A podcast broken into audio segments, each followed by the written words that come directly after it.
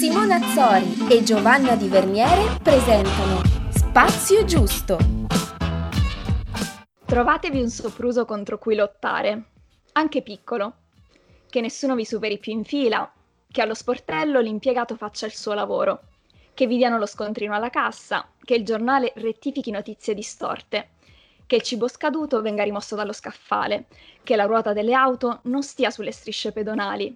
Siate come formiche, portatori di briciole di libertà, perché oramai l'esistenza è un pestaggio continuo che sbriciola e frantuma le libertà sotto i nostri occhi, le fa così piccole che nemmeno le vediamo più. Allora, raccogliete questi frammenti, tenete viva la fiamma della resistenza con un no, con un scusi, potrebbe raccogliere la cicca di sigaretta da terra? Siate fieri sabotatori dell'incuria altrui, del disamore per il bello e il giusto. Siate lucciole nella notte della civiltà. Questo post è comparso sulla mia pagina Facebook qualche mese fa, quando Spazio Giusto era ancora in gestazione, ma credo che racchiudano un po' lo spirito che inizialmente volevamo dare a questo nostro spazio. E le parole sono di Andrea Melis, scrittore, poeta o parolaio, che è qui con noi oggi. Grazie Andrea per essere qui. Grazie a te e anche grazie per avermi ricordato questo scritto che non, non, di cui boh, avevo perso frammenti di memoria, ricordavo a sprazzi. E... È bellissimo, è, bello è davvero bellissimo. E poi ora col, sì, col nuovo contesto in cui quando l'ho scritto non immaginavo che sarebbe uscito un libro intitolato Libertà, quindi adesso c'è anche un significato più... Eh beh sì, diciamo che poi quando l'abbiamo scelta abbiamo pensato anche che, che, si ricollegava a questo libro che è appena uscito, Libertà, storie di rivoluzionari per ragazzi che vogliono cambiare il mondo e quindi anche questa, questa cosa che hai scritto diciamo che racchiude in sé questa voglia di cambiare il mondo. Assolutamente sì, nella, nella piccolezza ovviamente dei gesti perché... Mh, mm, c'è il famoso detto, insomma, cambia il tuo quartiere, cambia la tua strada, cambia il tuo, il tuo uscio di casa e cambierai il mondo. Eh, è inutile ovviamente fissarsi dei, degli obiettivi utopici, anche se poi nel libro abbiamo una prefazione bellissima di Gino Strada che all'utopia dà un po' di speranza, dà un po' di, ridà un po' di dignità, di cittadinanza anche all'utopia, per cui su questo poi magari possiamo chiacchierare dopo, che c'è un eh, quantomeno sulla differenza di significato fra l'idea di sognatore che abbiamo in Italia rispetto a quello che c'è nel mondo anglosassone. Da noi troppo spesso fa rima con illuso essere un sognatore, più che con un visionario, con qualcuno che ha, ma visionario nel senso che ha proprio una visione precisa delle cose. E quindi questo pezzo che hai letto mi ha fatto ricordare veramente la, l'assismo, insomma, le tante, sì. le, le tante volte che girando lo sguardo da un'altra parte permettiamo che, che così che i cattivi vingano, no? la, la, cosa che, che, possono fare i buoni per, per, lasciare che tutto vada male è far finta di nulla, insomma, quello è il, peggior delitto. Per Beh, cui... una cosa che hai scritto l'anno scorso, ma è sempre più attuale, soprattutto con le ultime cose che stanno succedendo negli ultimi mesi anche nel mondo. Diciamo che, che è ancora più attuale, quindi è importante parlare, parlare, farsi sentire, quindi ribellarsi anche perché appunto riportiamo anche il, l'attenzione su, sul libro che appunto parla di, di ribellione, di storie comunque belle, forti, sono delle bellissime storie, ma c'è da dire che anche la tua storia ci ha colpito molto, non soltanto quelle di, che hai raccontato nel libro. Beh, io nel mio piccolo ho fatto un bel po' di rivoluzioni eh, negli ultimi due anni. Ho cambiato tante cose della mia vita. Eh, ovviamente la più, forse la, la più esemplare è stata quella di avere il coraggio sulla soglia dei, dei 40 anni, ne avevo 38 e dopo 15 anni di, di lavoro in un, in un, posto che comunque poteva portarmi fino alla pensione per quanto mm-hmm.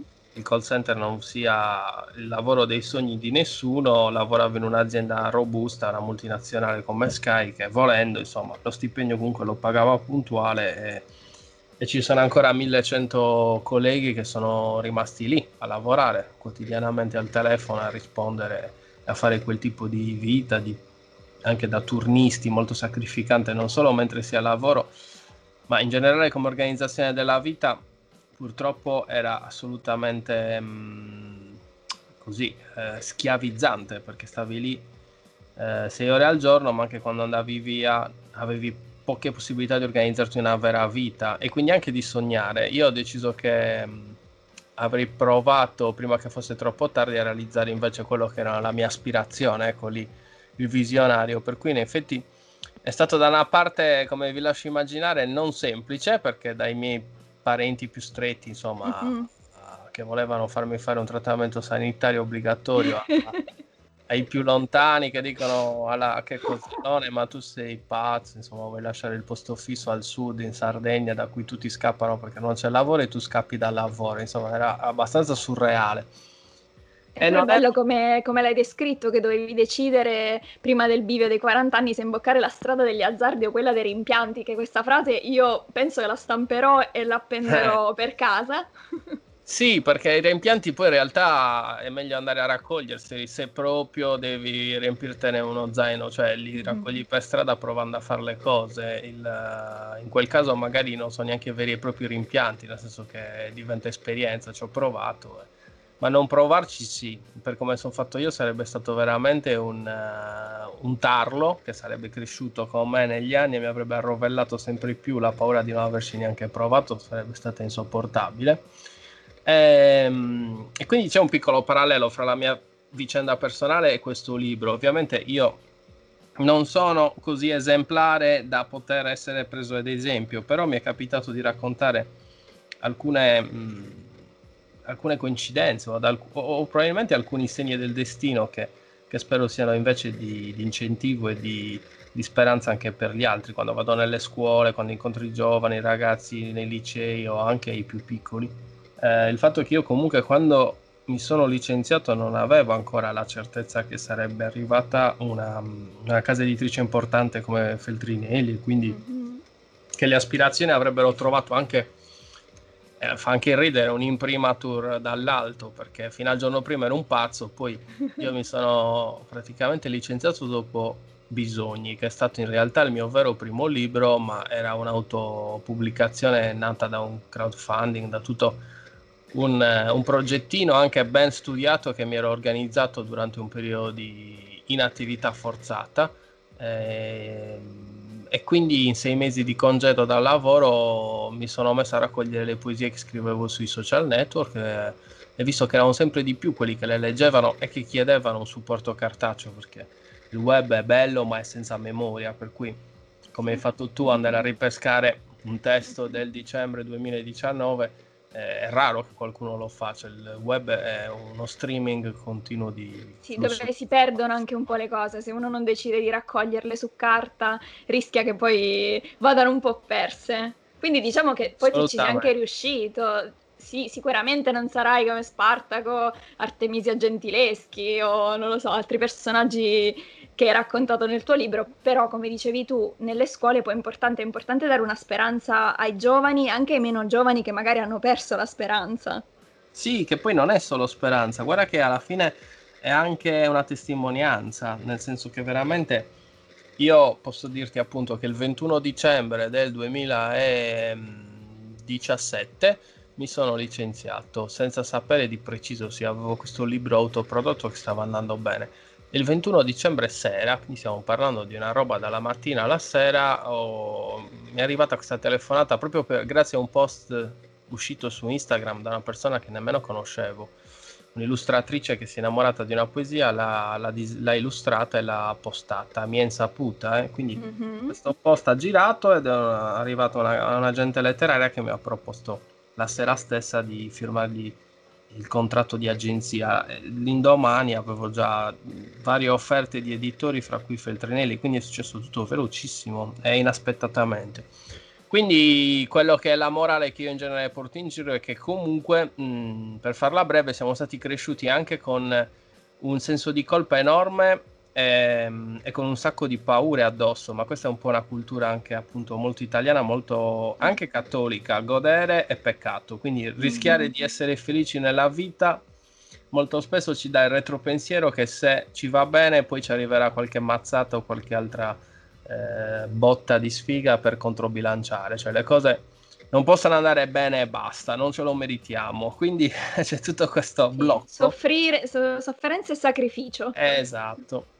Eh. Andrea, tu l'hai fatto anche ehm, in un'età, mi ha colpito l'età quando l'hai raccontato, perché è un'età tipica eh, di chi crede che non si può più sognare, che non si possono più cambiare le cose, come se ci fosse un limite di tempo per desiderare di cambiare lavoro, cambiare casa, cambiare compagno e invece tu sei la prova ehm, di una persona adulta ma abbastanza eh, piena di energia per poter prendere il coraggio a due mani eh, e, e, e sovvertire l'ordine delle cose. Sì, mi hai fatto sorridere perché hai elencato tre cose che ho cambiato esattamente nell'arco di quell'anno e mezzo, cioè lavoro, casa e compagna, quindi cioè, ecco. cambiate tutte insieme. Per quello parlavo di rivoluzione. Ma è vero, anche perché se ci si predispone al cambiamento, poi certe cose vengono anche un po' naturali. Intanto cam- cambi tu.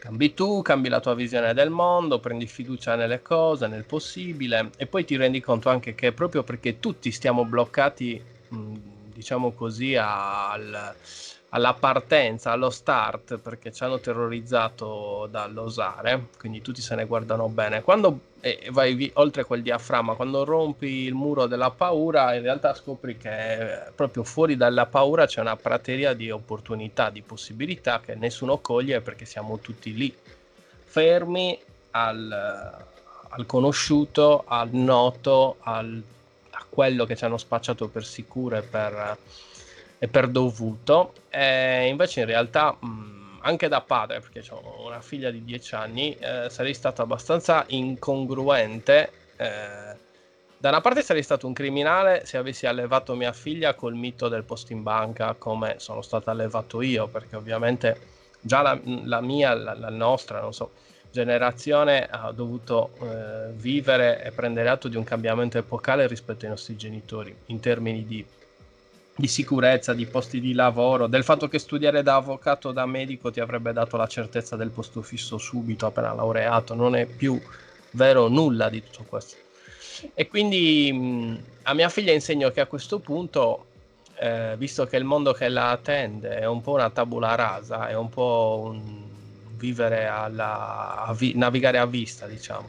Tanto vale inseguire i sogni, no? Perché poi c'è questa grande paura di dover fare il necessario e invece molto spesso si accantonano proprio quelle che sono le passioni, quelle che sono le nostre spinte più interiori. A quel punto, tanto mia figlia dovrà essere una cittadina del mondo, dovrà viaggiare, mm-hmm. dovrà comunque sì. cercare di costruirsi il suo mestiere, quindi a quel punto perché non farlo inseguendo i propri sogni anziché il posto pubblico o, o, la busta paga? Ecco, questo è un po' il ragionamento. Solo che se lo avessi fatto da uomo eh, rassegnato dentro un call center, imbruttito da lavoro che non amavo e, e che aveva tirato i remi in barca già a 38 anni, sarei stato poco credibile. Dire oggi a mia figlia, vedi, papà aveva tutto quello che gli altri sognavano, cioè comunque l'ha, l'ha messo da parte per, perché sognava qualcosa di meglio e è andata bene, o comunque ci ho provato, sta andando bene. E, ehm, e, quindi in Libertà, che è un libro che nasce per ragazzi, ma secondo me è godibilissimo e leggibilissimo a qualsiasi età, diciamo dai, dai 10 anni in su si può leggere a qualsiasi età perché Confermo perché primo... lo sto leggendo. Quindi... Grazie. Ma perché scrivendolo in realtà? Io per primo mi sono sorpreso di tutta la quantità di, di, di cose che non sapevo della mia ignoranza enciclopedica rispetto a eh, personaggi che appunto sono, come dicevi tu, dei nomi talmente grossi, importanti, insomma, storici, che poi alla fine ti allontani un po' impaurito pensando che sai tutto, di Che Guevara sai tutto, di Einstein sai tutto, di Gandhi pensi di sapere tutto, poi vai a vedere e dici sì, ma questo qui che a 19 anni sveniva dalla paura, talmente era timido, il suo primo processo da avvocato ha dovuto rendere la parcella perché è venuto giù come un fico secco dall'emozione, quindi hai raccontato, eh, come hai raccontato prima, aggiungendo l'elemento del fatto che sei papà di una, di una bambina, è un elemento in più che mi fa pensare che non esistono scusanti, perché a volte ci creiamo, ci autosabotiamo eh ma non è il momento giusto, eh, non ho la condizione ideale, eh, non ho il lavoro che vorrei, eh, però ho una famiglia, eh, lo potrebbe fare una persona senza famiglia, oppure il contrario, a 30 anni non ho ancora una famiglia, quindi ogni volta c'è un alibi diverso e questo invece è un po' la tua storia, è una, è una sintesi di come se uno vuole eh, sognare non, non, non, non, ci sono scuse, se lo vuole fare seriamente, cioè se si vuole dedicare a un sogno seriamente, sì. non come un valore illusorio come, come sì infatti qua ti dicevo attenzione diamo però la giusta definizione alle parole perché sennò sembriamo poi dei, delle persone che la fanno anche troppo facile è ovvio che io ho dovuto superare una quantità di difficoltà e mettere in certo. campo una quantità di risorse energia di, di lavoro di professionalità, di, di, cose che ho dovuto anche imparare in fretta e rapidamente e bene per, per, per guadagnarmi è come la possibilità che ti offre la vita, no? Passa un treno, neanche si ferma a raccoglierti, ci devi proprio saltare sopra e, e devi stare anche sul treno. Molti, quando è uscito il primo libro,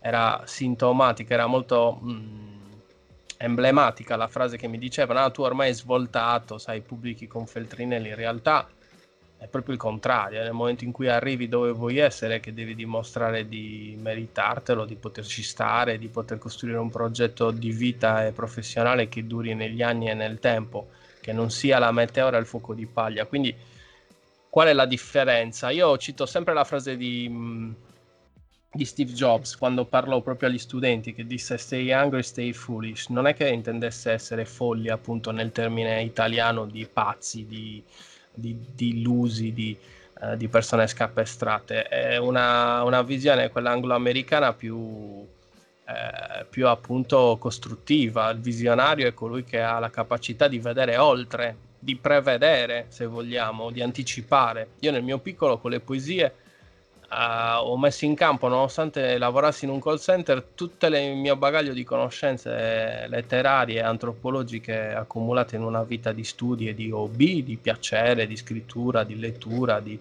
di esami dati, anche se non mi sono poi mai finito di laureare. E ho fatto di quel lavorare con le persone perché rispondevo a 80 chiamate al giorno. Quindi immaginatevi in 15 anni sono boh, circa un milione di persone con cui ho parlato, di italiani dal nord al sud ne ho fatto quasi una, una, tesi di laurea permanente e militante, una sorta di esperimento socio-antropologico permanente, per cui io posso dire di essere diventato poeta dentro il call ah, center. Ho imparato ad ascoltare, a capire le persone e mi sono reso conto che spesso più che aver bisogno di un buon tecnico che gli aggiustasse il decoder della TV, o gli aggiustasse il conteggio di una fattura avevano bisogno di qualcuno con cui parlare, con cui sfogarsi, avevano bisogno più di poesia e più di umanità che non di tantissimi chiamavano per, per passarci un po' di tempo, per fare due chiacchiere, insomma. Per cui c'era proprio una... Ho toccato con mano una, una necessità di poesia nel mondo umana e poi ho sfidato ecco il visionario, ho sfidato ovviamente sul loro terreno i nuovi media, quindi Twitter, Facebook, WhatsApp, eh, TikTok, sempre di più si sta imponendo una comunicazione breve, rapida, veloce. Quindi il, il, il tentativo folle era quello di farlo, di stare dentro quei tempi, quegli spazi minimi, però arrivare in profondità. Quindi le mie poesie sono sempre quasi tutte molto brevi, però in quello spazio, in quella rapidità cercano di morsicare, di, di pizzicare qualcosa dell'animo di chi legge, di lasciare un, un piccolo gonfiore, un prurito, un fastidio oppure un, una lacrimuccia, un, comunque una reazione. Cioè, scatenare una reazione in tre righe non è semplice, però è il mio gioco. È proprio il mio, ecco perché ti dicevo, a 38 anni non è che fossi fosse tardi, fosse presto. Avevo un mutuo, avevo una figlia, avevo una moglie, avevo tutti gli impedimenti, ma dentro di me soprattutto avevo un bambino che aveva voglia di, di continuare a giocare nella vita, quello ha prevalso alla fine. Ci aveva colpito molto quella, que, quelle, quelle righe piene di significato che forse sintetizzano un po' tutta la nostra chiacchierata e sono sicura serviranno come tutta la tua testimonianza e la tua storia a chi ascolta Spazio Giusto in cui tu scrivi. E poi c'è questo nostro tempo in cui di sogni non si vive ma senza si muore. Eh, eh, sai che questa è la prima poesia che scrissi prima di sedermi al computer a raccogliere tutte le poesie da Facebook e a fare il libro autoprodotto. Quindi questa è, una poesia, è la poesia che amo di più perché questa poesia per me rappresenta un dilemma non ancora sciolto.